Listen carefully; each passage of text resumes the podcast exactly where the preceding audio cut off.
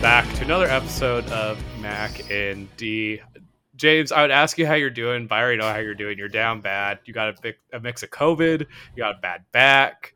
The house hunting might be going okay. What, what what's new with you? What's happening? No, all, all those are actually going poorly. Um, back, back's back's on the up and up. Uh, fully recovered from COVID. I, I felt pretty rough last week. I, I think the second you and I got done with our podcast recording, was like that was my last breath of energy, and then I was just out for the next three days.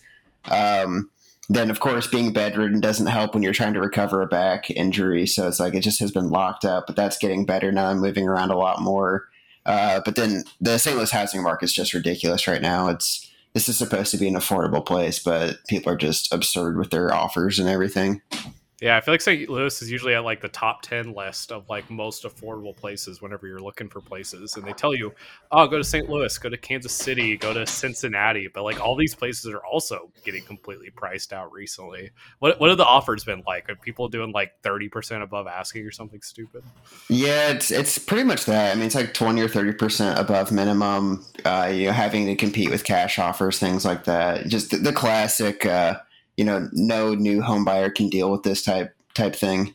What are you supposed to do? Like, you should have just been born with a trust fund. That's what you should have done. Like, I should. I told. I told my dad because uh, we were we were talking about something. I was like, you know, honestly, Dad, if I wanted money, I wouldn't have been born to teachers. But uh, you know, unfortunately, I was. So how here, dare here you be 14 when the housing market was actually good back in 2008? I know, like that's dude. your fucking fault. You that need to is, clean that, that up. It's my fault. Uh, I need to stop cussing. My dad got really mad at me when he was listening to the podcast this past weekend. He said I cuss too much and I need to quote clean it up. So, Dad, every time I cuss, I'll I'll, I'll, put a dollar somewhere or a quarter or something like that. We'll start a swear jar on back. Put a Dogecoin in the swear jar. There we go. Yeah, well, it'll be bigger than our pot for our fantasy league a few years ago. Still, that you you won whenever. Yeah, the worst time ever to win. Have we ever told that story on the pod?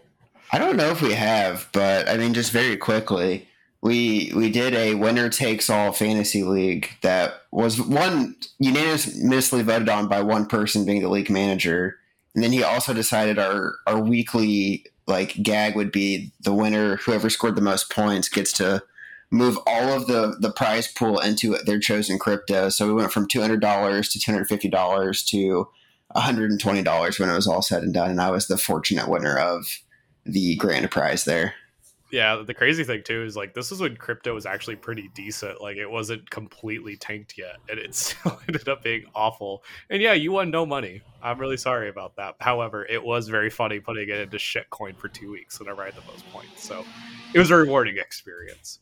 Um, going into this week's news, a lot of stuff go, going down actually for the past few days. At least big stories, not a ton of stories. First off, right off the bat, we gotta get your instant reaction, James. How did you feel about Ezekiel Elliott signing with your New England Patriots? Yeah, I was pretty happy with the signing. Um, obviously, of of anyone in the sports media world, loosely stating, um, I've, I've been pretty harsh on Zeke as far as an RB one, but as an RB two on your team, and at a maximum of six million, like we only he's only guaranteed three, I think it's the incentives that get him to six. I think it's a pretty reasonable contract for someone that had 800 yards and 12 touchdowns last year. Um, you know, so I, I, think he could fit, and we're not going to rely on him the way Dallas had to try to rely on him. So, as long as he can still block really well in passing situations, as long as he can chunk out you know his classic two yards per carry when it's third and one, then uh, I think we'll be fine and we'll be happy with it. Regardless, it's still Rhamondre's backfield. I, I think this just takes pressure off of Zeke and lets him kind of shine when he need when we needed maybe a moment or two out of him. Yeah, and I'm not perfectly knowledgeable of the New England uh, backfield depth chart, but this definitely feels like a step up from some of the other guys that were currently on the roster. And like you said, like you don't need him to be that lead guy. And I honestly, I just with the way that they paid him, the way that this whole situation went down, I don't think he's looking for that lead role like another guy that we're going to talk about here in just a second. And I think he's going to complement Rhamondre Stevenson really well. And honestly, Zeke is only like a year and a half away. A year and a half ago, he was having some pretty dang good production I think he's going to be a goal line back, almost like a fullback sort of style kind of guy. And just more than anything, like he brings a lot of just good pedigree to that backfield. So I think this is a win-win situation. It should have been done weeks ago just to get him more used to the offense, more used with the playbook. But I, I, love the landing spot and honestly super ideal for Zeke and for the Patriots. I feel like. So. Yeah, I think he, he can add some wrinkles to the offense that our guys couldn't. So to, you were alluding to the, the depth at uh, for the Patriot backfield. It was Rhamondre and then a, a who's who of uh, Pierre Strong Jr., uh, J.J. Taylor, uh, Ty Montgomery, if you remember that name. Um, there's one more like something Harris, uh, not Damien, it's like Kevin Harris, I think. So I mean, it, it, really is like a mix of special teamers and guys that just haven't much like proven much of anything yet. Um, so having a one-two punch of Rhamondre and Zeke with Zeke, I think really being able to, like I said, add wrinkles just because he's such a great blocker. He can catch the ball when needed. So you know, you know, we're looking when we're in some goal line situations, we might be able to kind of really scheme up some some interesting looks where he could be like a sweeping lead blocker or you know an easy flare out type position. But uh, we'll see. And you know, if it doesn't work out, it's pretty low risk. So. Yeah, absolutely. They can cut bait pretty easily, just like you mentioned. And what do we know? Zeke Elliott will end up being RB four by week two because it's Billy B, and Billy B does what he wants to do. Another guy that got signed. It's funny how they just both ended up happening at the same time. Dalvin Cook signs with the New York Jets on a pretty pretty hefty deal, a little bit bigger than Zeke's if I'm remembering correctly. And it's seeming like, given the current Breece Hall situation with his injury, he might end up being RB one for at least a week or two. What do you think of this signing, James? Well, I'm with you. I think he spends the first quarter of the season taking the bulk of the workload. I feel like as as his shoulder slowly gets more and more dinged up and Breece Hall's knee gets more and more healthy, you'll start to see it get turned over to Breece. But feels like a really good bridge signing, uh, a good depth piece. It's pretty similar to Zeke, except he had a much more productive season last year. It's just Dalvin slowly kind of showing the tread uh, on the tires is rubbing off. So maybe you know only being relied on for ten or fifteen touches a game in a pretty high powered offense or what we think could be a high powered offense is, is, what he needs versus being that 20 touch, uh, you know, only option in the backfield that he has been for the last five or six years. Yeah, no, absolutely. So if you had to put money on it, who ends up being the better running back this year for fantasy, Zeke Elliott or Dalvin Cook? I'll go Zeke. just because I think Zeke hit a better landing spot. I, I, think there's so many mouths to feed in that Jets offense, and the Patriots offense is going to run the ball 40 times a game, Zeke's going to get 10 or 15 of those carries and, and pretty valuable carries too. See, I thought I was going to be hot takey by saying Zeke, but you beat me to the punch. Like, I totally agree. I think the, the catches out of the backfield are going to be a little bit higher. I think that Aaron Rodgers isn't going to do as many checkdowns. I think he's going to be trying to air it out to his boy Allen Lazard and Randall Cobb and all that. And I think on top of all that, there's a non-zero chance that Zeke Elliott is kind of this year's Jamaal Williams. Like we were kind of joking about it last pod, like who's this year's Jamaal Williams? Like I could see that being Zeke, where he's just punching them in from one yard out yeah. every single time. I you, I beat you to saying Zeke over Dalvin, but you beat me to the fact that it's like Zeke might get all of his carries from ten yards and in, and, and those are the the most valuable fantasy carries. I, I, I really think he could just be. The the Patriots were so abysmal in the red zone that all of our signings this offseason have been like, oh, that makes sense. Like we need to try something different. Like we got Mike Gesicki, who's a red zone threat. We got Zeke. Uh, you know, we got DeVante Parker to a much bigger deal. We want to try to use him more. It's like we want jump ball receivers. We want guys that can just plow through bodies. We do not want to be settling for four field goals a game and hoping the defense just kind of picks us up. Yeah. Spoiler alert, we're talking about wide receivers today, but just real quick, how much are you downgrading Rhamondre Stevenson and Breece Hall, the normal lead guys for these two teams? How much are you downgrading them in terms of fantasy for this upcoming season now? Breece Hall, I think th- this risk was already calculated. Like Dalvin Cook was all but a foregone conclusion to the Jets from the get go. Uh, also, we already knew about his injury. Like that's why he's not a first round running back this year. I think Rhamondre maybe falls a little bit, but where he's going right now in drafts, at least what I've seen, it's like you're taking Rhamondre or Josh Jacobs or like maybe Travis Etienne at that point. I still think Rhamondre is much more proven than than Etienne, and and with Josh Jacobs' current contract situation, I, I just can't take him in the second round. So if I'm in the back half the second and I can go Rhamondre into another, you know, like a Rhamondre Etienne as my my turn guys because I got like Ja'Marr or um, Justin Jefferson early. uh, then I'm pretty happy with that. Yeah, no, I totally agree. Uh, to your first point, yeah, we already knew that this was going to happen. Like, freaking Dalvin Cook was just hanging out around Jets practice. Like, it was a foregone conclusion, like you said, that he was going to end up being a Jet one way or another. And that was kind of baked into the Breece Hall price. Like, he was already kind of falling down draft boards, and we had already kind of assumed that was happening whenever we were making our rankings.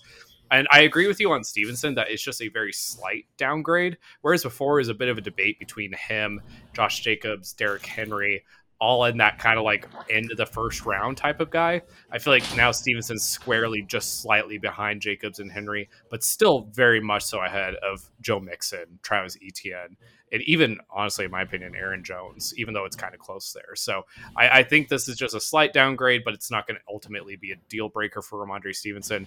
Dude still runs angry, and that's what you want in a fantasy running back, in my opinion. So. Moving on to other news. The other big bit of news this week was that all three top 10 rookie quarterbacks are going to be starting week one, or at least look like they're likely going to be starting week one. So that's Bryce Young for the Panthers, CJ Stroud for the Texans, and most surprisingly, in my opinion, Anthony Richardson for the Indianapolis Colts. What do you think of all three of these rookies starting week one? Bryce has to start week one. You can't trade what they traded to get him and not immediately find out if he's your guy or not. I think CJ's pretty much in the same vein, but he might have been able to sit, except there's no one else there. Anthony Richardson's the only one with with Gardner Minshew behind him, where you're like, okay, he could sit the first month of the season. But uh, one, Irsay's a strong-willed owner. I won't say he's a good owner, but a strong-willed owner, and he pretty much said right from the get-go, like, "Hey, I want to see this guy get snaps." So when the person signing your paycheck is kind of already indicating that's what he wants to happen, like you know it's going to happen and it probably makes sense. This this Colts team isn't good as long as they're not like shattering his confidence. I, I think it makes a lot of sense to just see what they've got in, in Anthony. Um, but I, I just think in general the the entire like league is just going to look different. It feels like outside of you know the top ten just stalwart quarterbacks that we all know and love, it's going to feel like an entirely different NFL this year. I mean, Derek Carr's in New Jersey, Jimmy G in New Jersey. Um, I mean, you've got like you said three three starting rookies. Sam Howell's a new face. Uh, Baker on a new team with you know Kyle Trask kind of breathing down his neck. Although it looks like Baker's winning that competition. Uh, apparently. Stetson Bennett's balling out, and people are starting to say that's a controversy there in LA. I mean, there's just so much going on.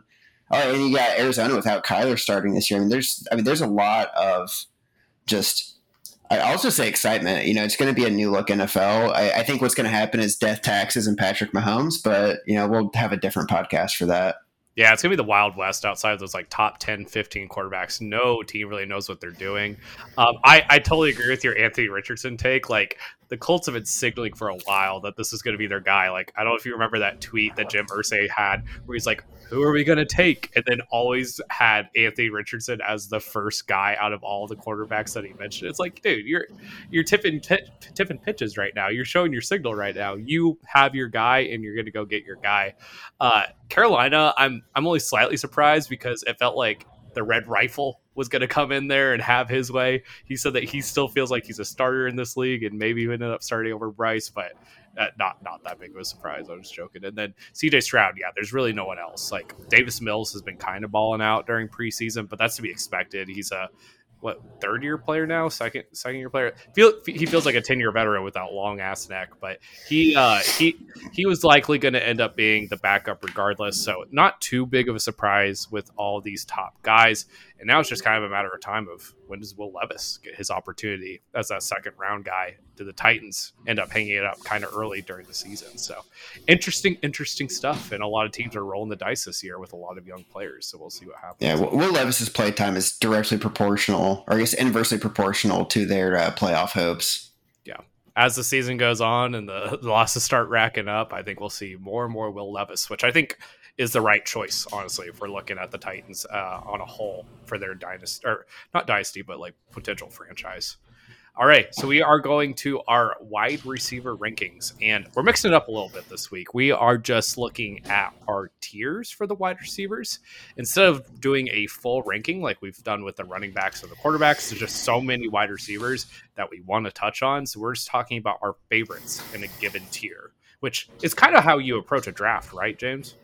Uh, yeah, you have to kind of think, okay, if I can get this guy in round one, you know, round two, round three, etc. That's what you have to be looking for because after the first couple rounds, you you have to stop worrying about ADP and start worrying about who you like, right? Maybe after round four, after round four, you really have to be like, okay, who do I just like, and just go get them. Like you have to stop worrying about it, and and that's what this does. Is it gives you a chance to kind of just say, hey, once a few of these big names come off the board, do you know, do I really want to dick around grabbing, you know, option A, or do I want to just go get a guy that I like?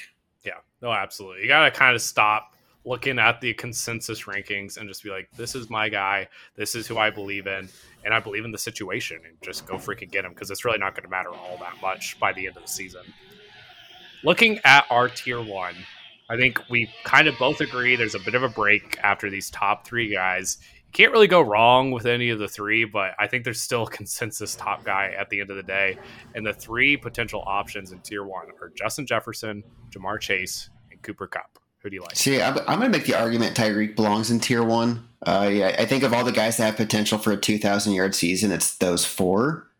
Um, but I, I, think this is a decent enough cutoff where it doesn't matter. It's Justin Jefferson. Uh, Ja'Marr's close, but you know, they, he, there's just other. He has like other options in that offense that kind of steal some some touchdown potential from him. Justin Jefferson's just the pure un unfettered alpha in that offense. There's no other person the ball's going to go through besides Jefferson. And Cooper Kupp's injury history is just purely terrifying. Uh, I mean, when you come into camp, pull the hammy already, which is like his big issue is hamstrings and knees. I'm, pretty out on Cooper Kupp at this point, unless he like comes back quickly and starts proving through full practice that he's he's good to go. Yeah, we're also doing like our absolutely not or like guys are just letting fall to other teams in our drafts and you, you kind of were saying that maybe Kupp would be on that level but i think just like the sheer potential of a first half of the season last year from Kupp or his unicorn season where he won the triple crown for receiving receiving yards receive overall receptions and receiving touchdowns just that potential is just so tantalizing, especially given he's the only option seemingly in that LA offense. So I think I don't think Cooper Kupp is a do not draft. I think he's a distant third, and you have to be over the moon to get Justin Jefferson, who is also my pick in this tier one. Uh, he's he's the 101. He's the top guy in this draft, and I don't know if you knew this, James, but he put up a like top five fantasy season of this millennium, which is crazy last year. Even with his kind of slower into the season, dude was still putting up historic numbers. So it's Justin Jefferson and everybody else in this draft, in my opinion. Yeah, you know, just to, to harp one more point for Kupp, I, he has to fall to me. I mean, like truly fall because if it's the four, five, six pick, you know, that's you're looking at potentially getting McCaffrey at three Kelce. At four, yeah. I mean, Kelce starts creeping in the back of your mind. You know, I'm probably taking Tyreek over Kupp, honestly. So you mean like those are five guys where it's like, yeah. But if it's like gets to pick eight and it's like Kupp or Bijan Robinson, then I'm probably grabbing Cooper at that point because those are both kind of high risk, high reward type type picks. Uh, Ja'Marr Chase is, I think, a, a very serviceable number two overall yep. pick. I think we both love him. It's just when you see the highlight plays, you know, Justin Jefferson one handed ripping the ball out of a guy's arms while falling backwards, you know, against the Bills. When he just kind of casually gets 10 yards of separation from a cut, um, he's just on a different planet. I mean, Ja'Marr can take any slant to the house, but Justin Jefferson is, is 7 Eleven, man. He is just always open, and Kirk is always looking his way yeah, not to crap on my brother on the pod, but I'll still take the opportunity. We were doing some mock drafts this past weekend in the car, and he was like, "Oh yeah, I'll take CD over Ja'Marr Chase," and I'm like, "I love CD layup, but that is way too high, Drew. Like Jesus Christ, like Ja'Marr Chase." Can put up an entire game's worth of stats in just one catch. He's done it before and he'll continue to do it again. His rookie year is what most NFL veterans would dream for. So I, I think that Ja'Marr Chase is still on another level compared to some of these other guys. And I think we're both consistent. Like it goes Jefferson and Chase, one and two, pretty pretty simply. Yeah. Moving to tier two, who you got in this second tier of Tyreek, Stefon Diggs, CeeDee Lamb, AJ Brown, Davante Adams, Garrett Wilson, Amon Ra, and Jalen Waddle. Yeah, like I said, I think Tyreek belongs in tier one, so I, I thought that was an easy grab. Uh, if, if we try to kind of play, if I'm playing into that where I, I move him into a different tier, I think it's got to be CD or Stefon Diggs.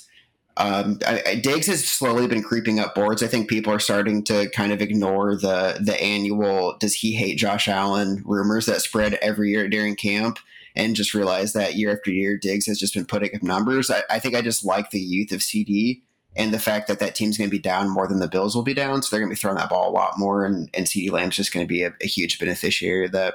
Yeah, I've been a big proponent of CD Lamb. He's also my pick in this tier. I don't need to make it too redundant here, but the dude just gets better every single season. Rookie year, 900 yards, five touchdowns. Sophomore year, 1,100 yards, six touchdowns.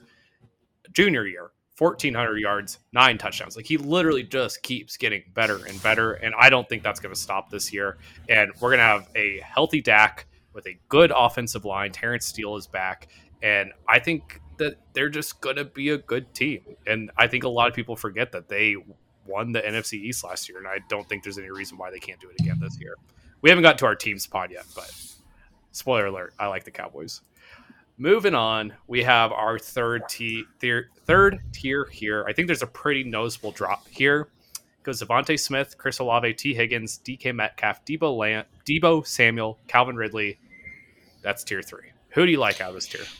Yeah, you hit the nail on the head there. I mean, once you go from like Amon Ra and Jalen Waddle down to DeVonta Smith, etc., it, it is noticeable. I, I think DeVonta is is my guy in, in this tier. Um, you know, there's I, I, I personally think he could just as easily outperform AJ Brown as he could be like it's it's he could either be the number one or the number three behind Dallas Goedert, and uh, you know both scenarios are equally likely. But his last six games of the season, when when Goedert was down, that Eagles offense didn't skip a beat, and DeVonta was just feasting uh, with Jalen or Hurts and without Jalen Hurts.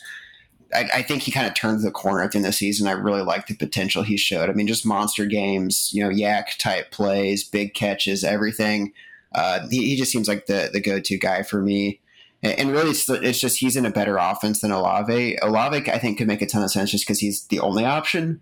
Uh, but you know what DeVonta showed, I think, is is kind of what I'm into. And maybe I'm letting best ball kind of guide my judgment here because I think Olave season long is going to be better on average, but I think uh, Smith is going to have just way bigger games. Are you just picking every guy at the top of every tier? Is that how? I, I did notice that as well, and I tried to stop doing that. Come tier, you know, uh, four and five, or no, I guess by tier five. Ah, you're good. You're good. Yeah, I mean, I can not fault you for DeVonta Smith.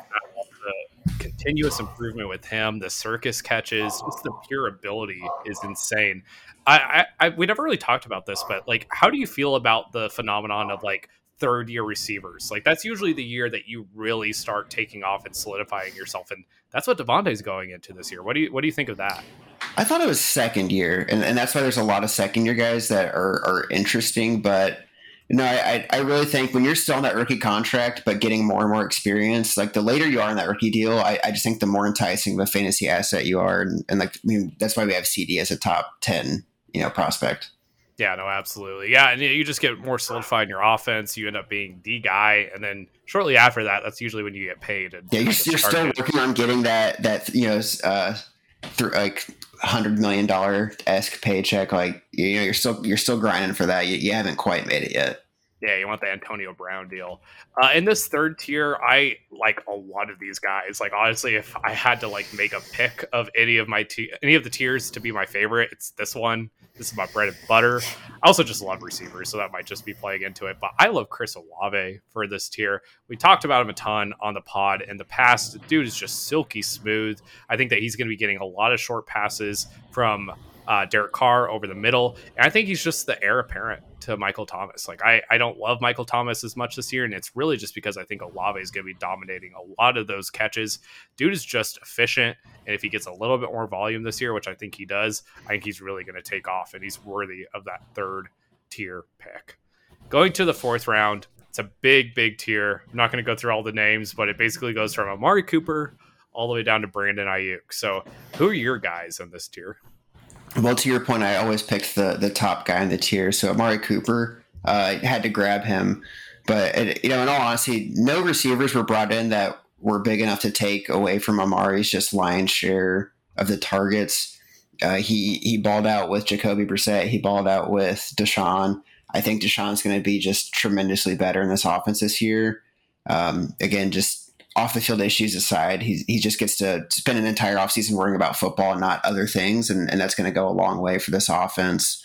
Uh, he's since he's been in the league, I mean, he's one of the most crisp route runners. He, he is getting a little bit older, but I think Amari still has a ton of potential. Proved last year there's a lot left in the tank.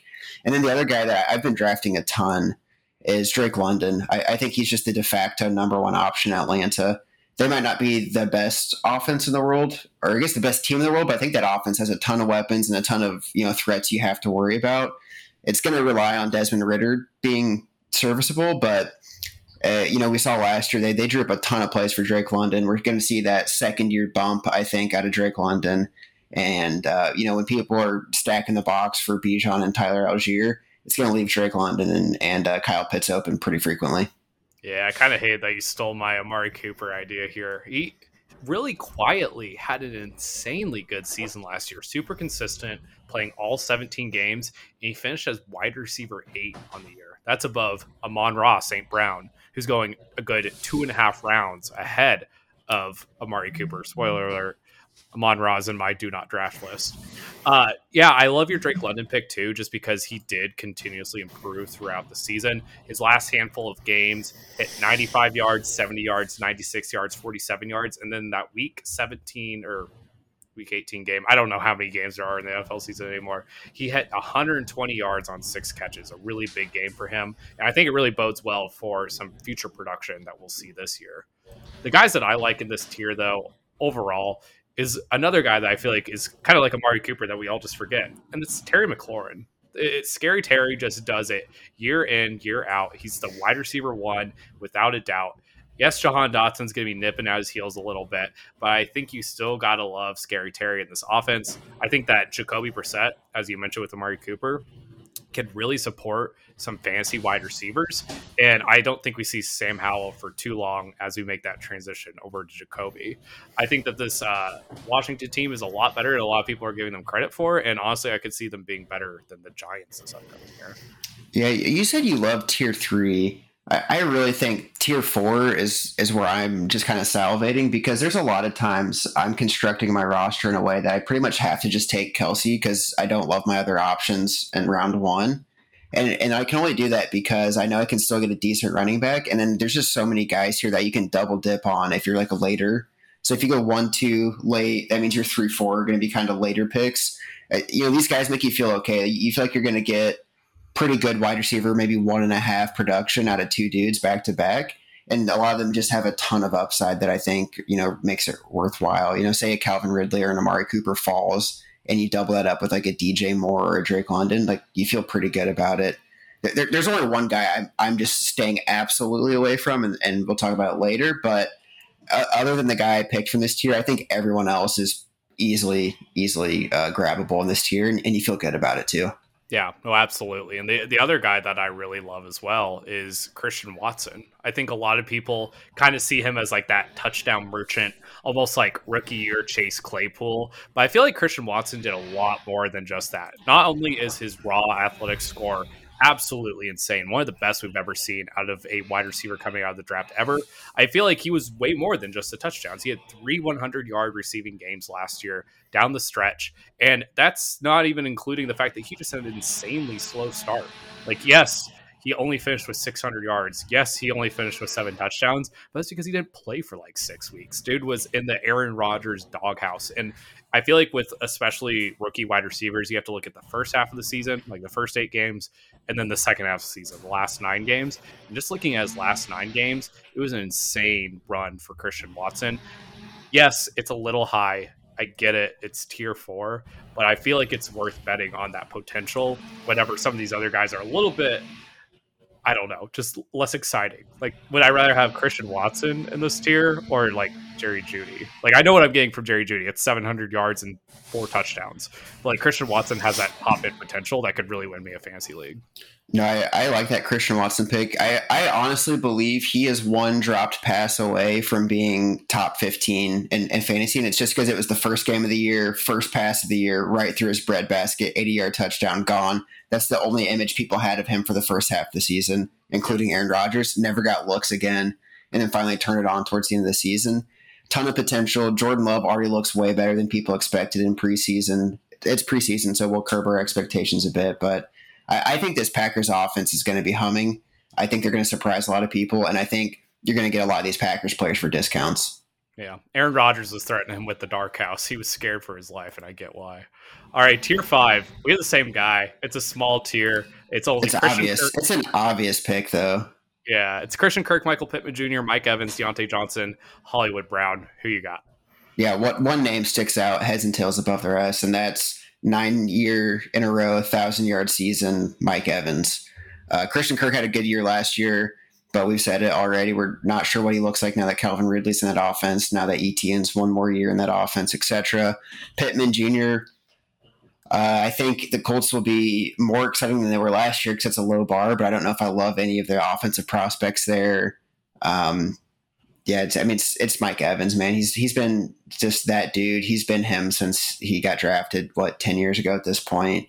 Um, I mean, Mike Evans truly is a Hall of Fame receiver. I, I, everyone talks about the log jam at wide receiver. It's like Mike, Mike Evans is going to skip the line when he retires here. You know, maybe in five or so seasons, like he's just different, and and he still is that guy until he proves otherwise. Yeah, and, and no offense to your to your boy Tom Brady, but he had a noodle arm towards the end of the season last year. And Mike Evans still put up 1,100 yards and six touchdowns. Good for wide receiver, 16 on the season. Dude was a wide receiver too all year long. And just looking at some of his other years, just going back a handful, two years ago, thousand yards, fewer yards, 14 touchdowns. Year before that, a thousand and six yards. Again, fewer yards, 13 touchdowns. If he just has a little bit of regression to the mean a little bit, has a few more touchdowns in there, he's no longer wide receiver 16. He's going to be catapulting up into wide receiver one territory. And I feel like that's the potential that you need to be betting on in the middle of your fantasy drafts. Mike Evans, yes, I get it. It's Baker Mayfield. Yes, I get it. It's Kyle Trask at quarterback. But do I really think that's going to stop a Hall of Famer from putting up a thousand yards and nine touchdowns this year? Absolutely not. I think he can do it again. I mean, let's think about it too. So last year, I don't think anyone on that Bucs offense performed to their potential. I think that's pretty well noted. Um, they, they were kind of going through the motion by the, the season, and that Leftwich offense just was not it. Mike Evans still put up a thousand yards, and, and he had a few pretty pretty bad drops too for you know touchdowns. To your point, like just not Mike Evans esque drops. Kind of the, the pinnacle of health. I hope that's not the curse here, but I mean, just stays healthy throughout the season.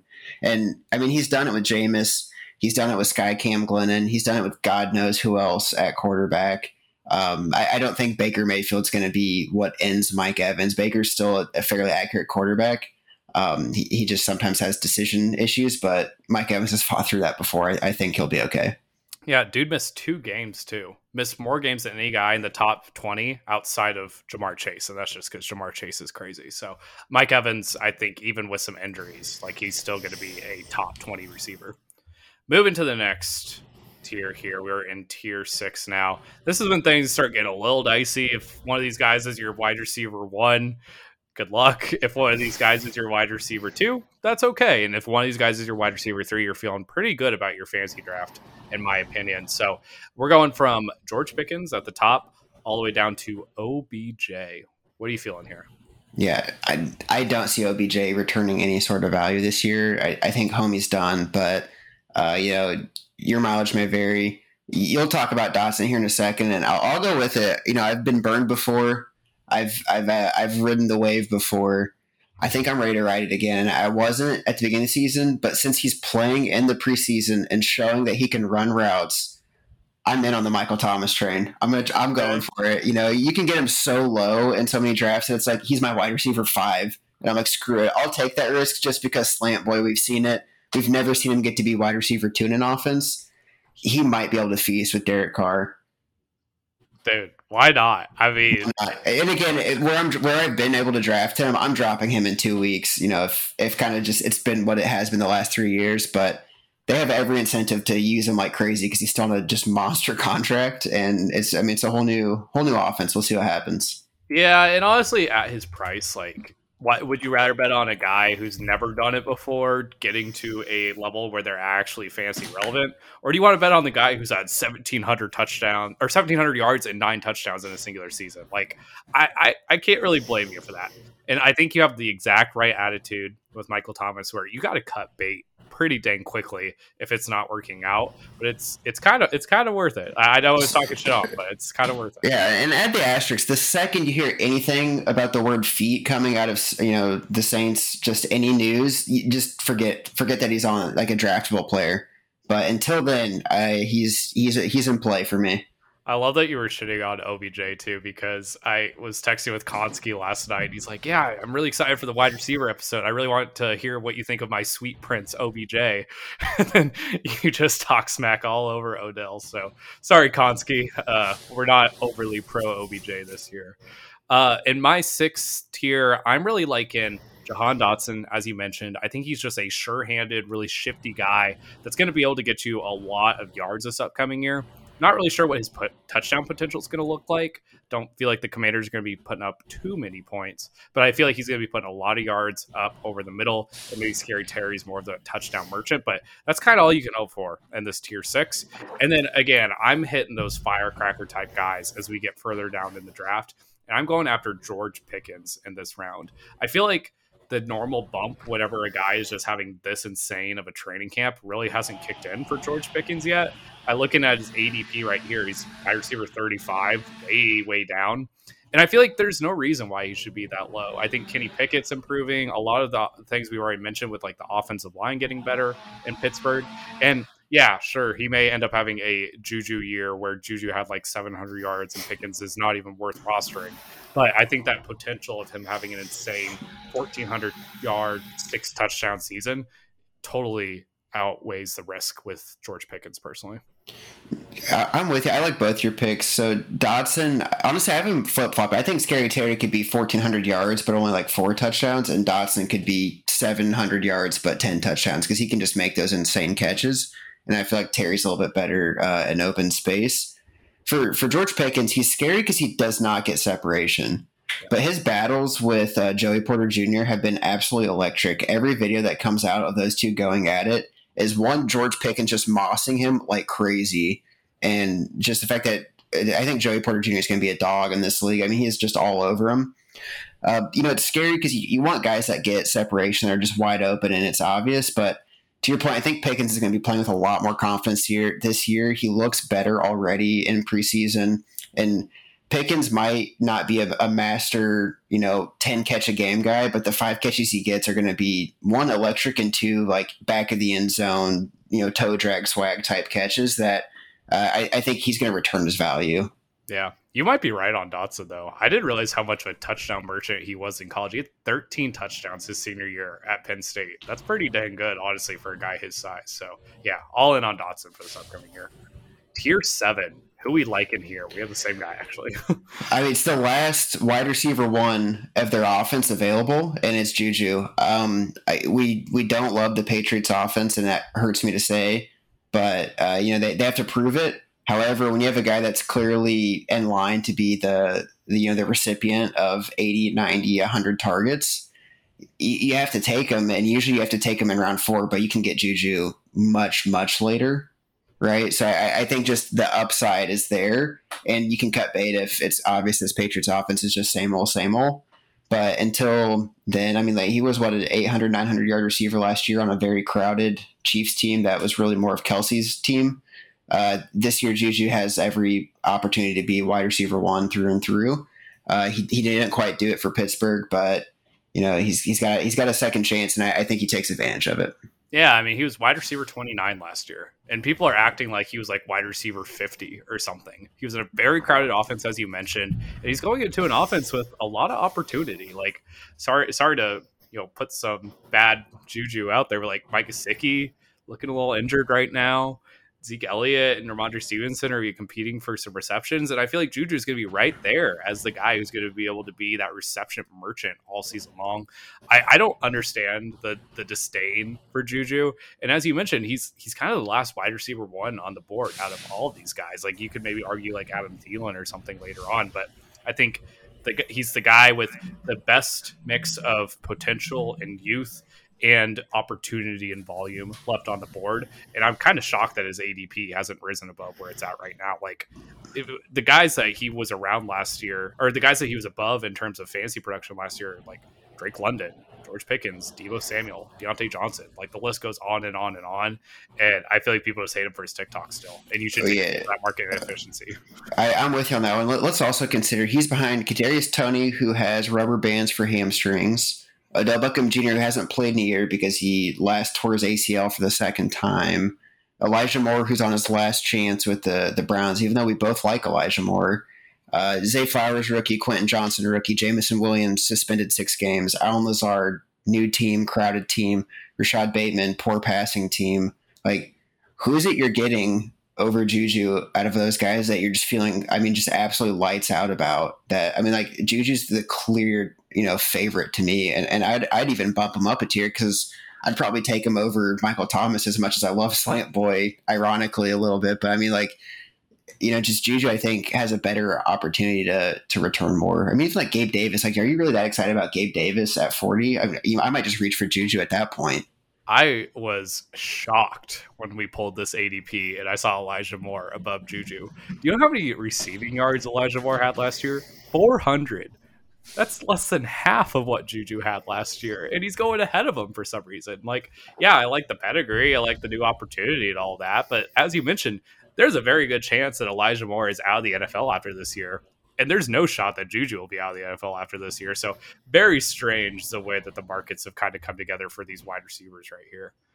Looking at tier eight, this is kind of our last tier before we get into our sleepers these are the guys that I feel like you're just taking some flyers on at the very end of the draft and just seeing what sticks, but also co- totally could end up being a drop candidate even after week one, after we see what kind of opportunity they have going on. So, who do you like in this tier?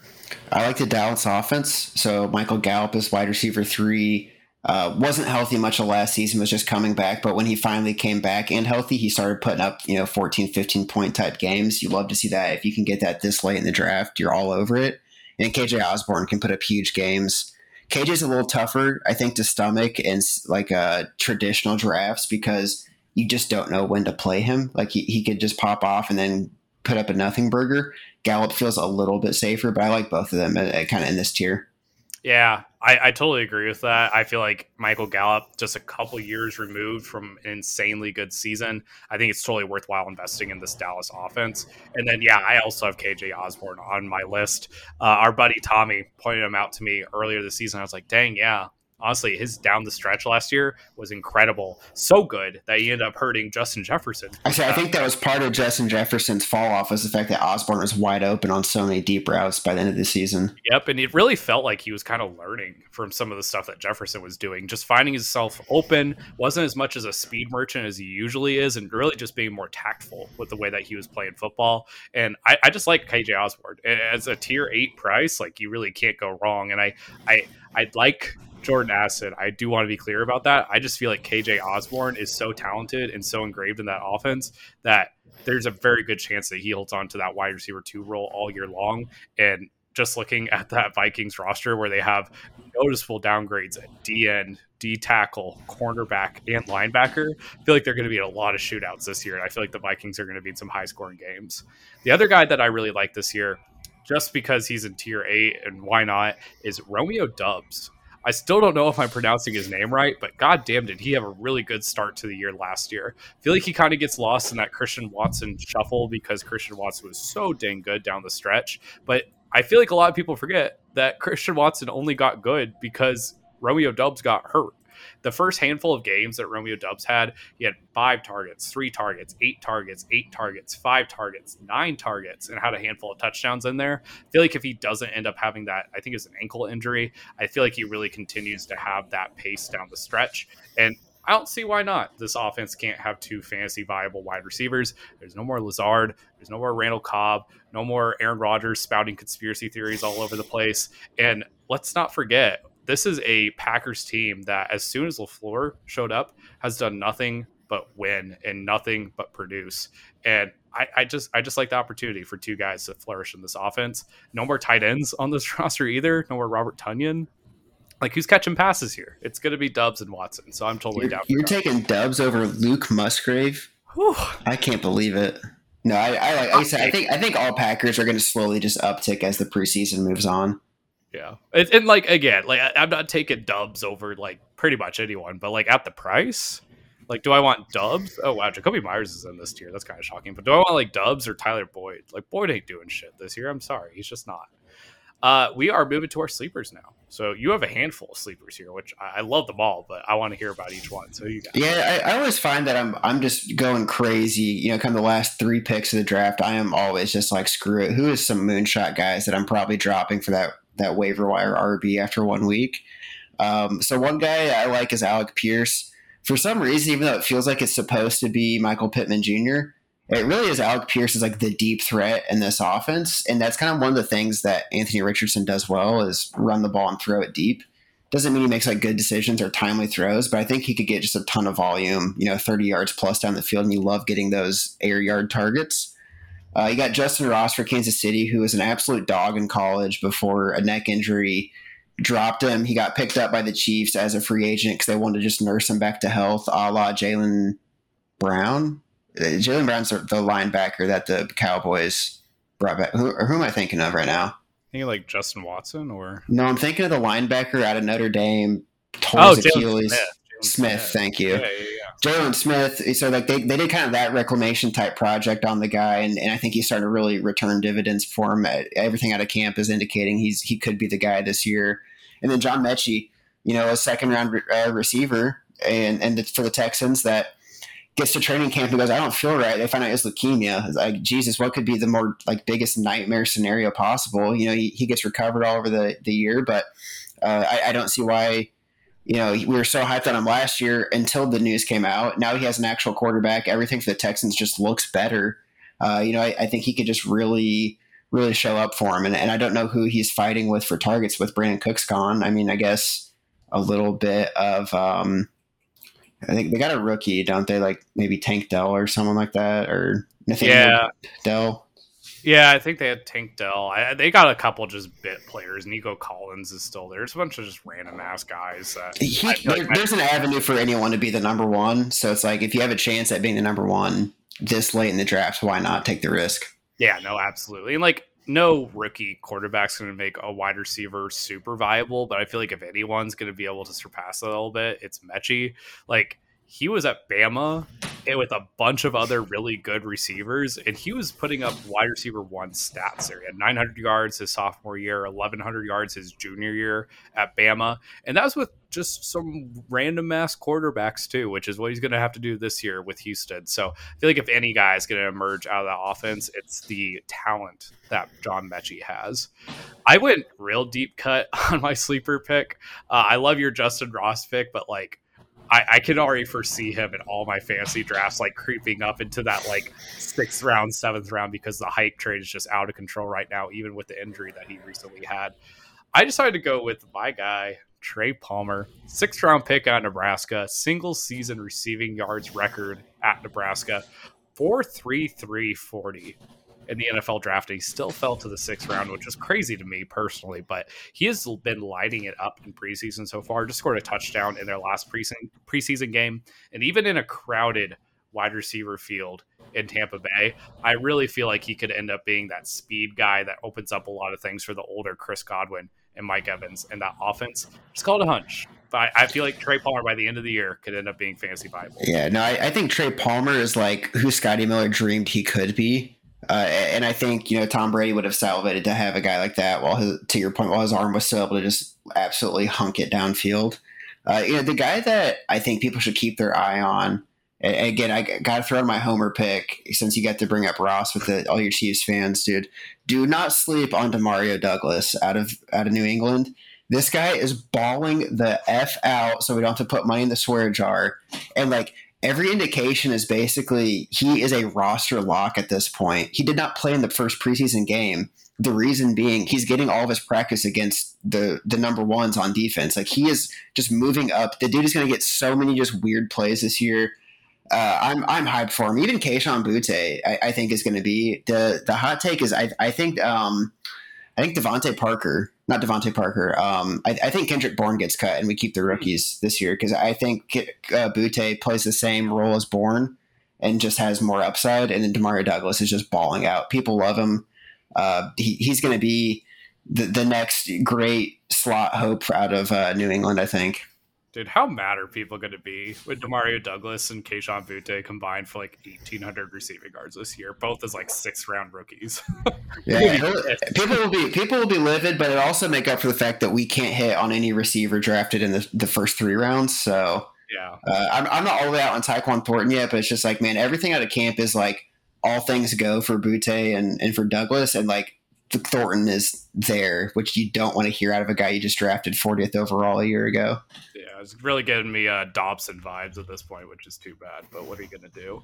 Uh, yeah, do we have some time to do our do not draft slash? We got 13 minutes, draft? buddy. Okay, let's let's talk oh, yeah. through tier two. I already kind of alluded to it. I just don't love the Amon Ra St. Brown price. I'm sorry, I just don't. I don't really feel like Goff is going to be able to air it out to Amon Ra as much as we would like. There were definitely a lot of games last year where Goff was kind of struggling to get it to Amon Ra in a place that was worthwhile. I feel like once Jameson Williams comes back, it's really going to eat into his value. And right now, Amon Ra St. Brown is going wide receiver 10 ahead of guys like Jaylen Waddle, DeVonta Smith, Chris Olave, T. Higgins. I, I just feel like he needs to go down a handful of pegs before I'm comfortable drafting him at that price people might just be getting a little too excited, which makes me excited because I'm a Lions fan. But at the same time, I just can't justify it at wide receiver 10. So, yeah. No, that's a good one. I love Amon Ra the player. I don't trust a Dan Campbell offense to be able to, to kind of like feed a guy to be a top 10 wide receiver. We saw the end of last year, Jameson Williams came in and immediately started getting kind of like plays drawn up for him. Tight ends that are probably not even going to be rostered this year were getting multiple touchdown games. James or uh, Jamaal Williams is getting every touchdown possible once he got inside five or ten yards. Like there's just a lot of of wrinkles this offense will have. Uh, you know, Monty's going to get a ton of touches. I think Jahmyr Gibbs is going to get a lot of opportunities.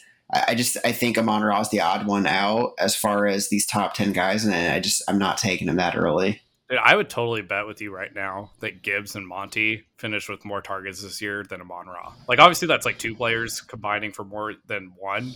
But, like, I just feel like out of the backfield, that's where Goff thrives with his passes, and that's where they're all going to be going this year. So, and Dan Campbell runs a conservative ship in a lot of ways. Yeah. So, I, I, would not be shocked if Amon Ra gets out targeted. Yeah, the, the guy I have not, I don't think I have any shares of Garrett Wilson yet. Uh, we, we said there's just so many options uh, Aaron Rodgers is, is having calf issues already. Like everything just sounds like same old Jets could be the potential outcome of this season, and nothing would make me happier. Uh, I, I just kind of staying away for the most part, other than Breece Hall when he falls to me. Just I, I don't love all the options there. There, there. It's just like you know paralysis by analysis. There's too many people. I end up getting actually like Lazard a lot because he's just so much lower. And I'm like Aaron loves his dudes, and Garrett Wilson has yet to be his dude. So uh, yeah, I'm, just, I'm not I'm not hyped on him, especially not at wide receiver what eight.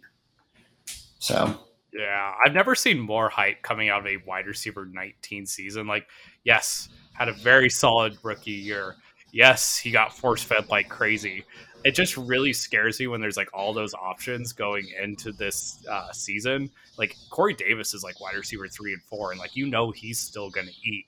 And it really scares me that Garrett Wilson is being drafted right around Davante Adams territory. Like Adams just head and shoulders above where Garrett Wilson is. He's a truly elite receiver.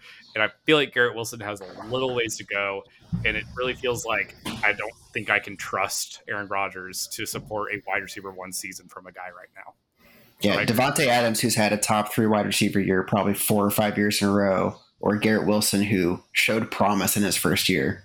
Yeah, it, it feels like a reach. It feels like you're projecting with Garrett Wilson. And sure, if he was in that tier three with Olave where he should be, then yes, give me Garrett Wilson. But he's up there with the tier two guys, and that's terrifying to me.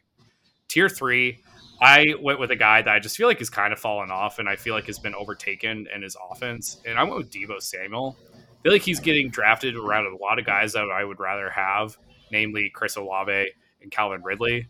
And I feel like Brandon Aiyuk is a better receiver at this point. Deebo looks like he's old. It looks like he's been struggling, and I would just rather have the new shiny toy. That's that's where I fit in tier three. Yeah, honestly, CMC coming to town kind of ruined what made Deebo an absolute fantasy monster. I think Aiyuk does kind of supplant him as a pure receiver. I still think Deebo's a hellacious player. It's just he's not the fantasy asset that we once thought of him uh, thought of. So I'm, I'm kind of with you on that one. Plus, Sam really, Darnold's going to be his quarterback, so like, and, and of course Sam Darnold, Darnold's going to be his quarterback. So uh, I want DK. Uh, you know, he's last year when DK was like 30th, like that was like, oh, this is an easy slam dunk. I don't love him as much now up here at what like 20. Where, where am I? I'm missing him for some reason. The uh, DK is at 15. At 15, yeah. So it's like so he he had a down year last year, right? He went from like a 200 point type season to a 180 point type season. So why is it all of a sudden we think Geno had you know the season of his life? He's going to all of a sudden now have an even better than QB five season, and DK is going to be the beneficiary of that. Even though JSN's in town, Tyler Lockett's still there. They're going to run the ball with uh, you know Kenneth Walker. They're going to run it with um, Charbonnet. Like I, I'm just not seeing what's what it is that's going to happen. That's going to make DK you know jump from his last year performance. So I'm just not getting why he's up there with with like T. Higgins and Calvin Ridley um, and, and Chris Olave. You know. Yeah, I get it. I, I I like the talent personally, but it is a crowded, crowded offense, and there's going to be a little bit of Geno Smith slip. Like that's just built in, right? So I feel like at the value that you're getting him at, it's just not that great. Looking at tier four, I don't love Mike Williams this year. I think a lot of people have his beginning of his season last year kind of locked into their heads. I don't know if you remember, but Mike Williams to start the season was incredible, putting up a 100 yard, one touchdown games every single week. But he's even hit 900 yards last year, finished wide receiver 32. So that scares me a little bit for his upcoming year. Uh, he's getting drafted at like wide receiver 28, roughly, in his ADP. I, I'd just rather someone else take him. Between the dependency on touchdowns. His one really good year was with 10 touchdowns. His other best year was with, with nine touchdowns. And the fact that he's also pretty dang injury prone. I, I love this Chargers offense and I love what Justin Herbert's about ready to do. I just feel like it the, the sugar is going to be spread a lot. Just kind of like the Seattle thing. Like it's just going to be a lot of guys, a lot of hands to feed or mouths. Yeah.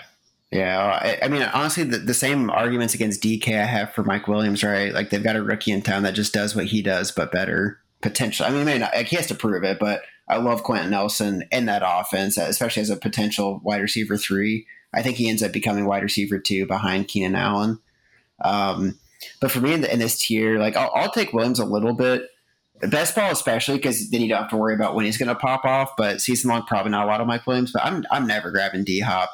I don't know what you saw out of this Titans offense that just made you go, yes, I want the receiving threats that are coming uh, from you know a, a Ryan Tannehill led team. But Treylon Burks way later, I'm fine with that. Or sorry, it is Treylon, right? Yeah, Treylon. Okay, Treylon Burks way later. Uh, Derrick Henry's still going to get every touch possible until he falls apart, which hopefully doesn't happen because he's a fun player. I, I just don't know why we're, we're wanting D Hop. D Hop's on the wrong side of 30, on the wrong side of a PED suspension. Like, he's just not it.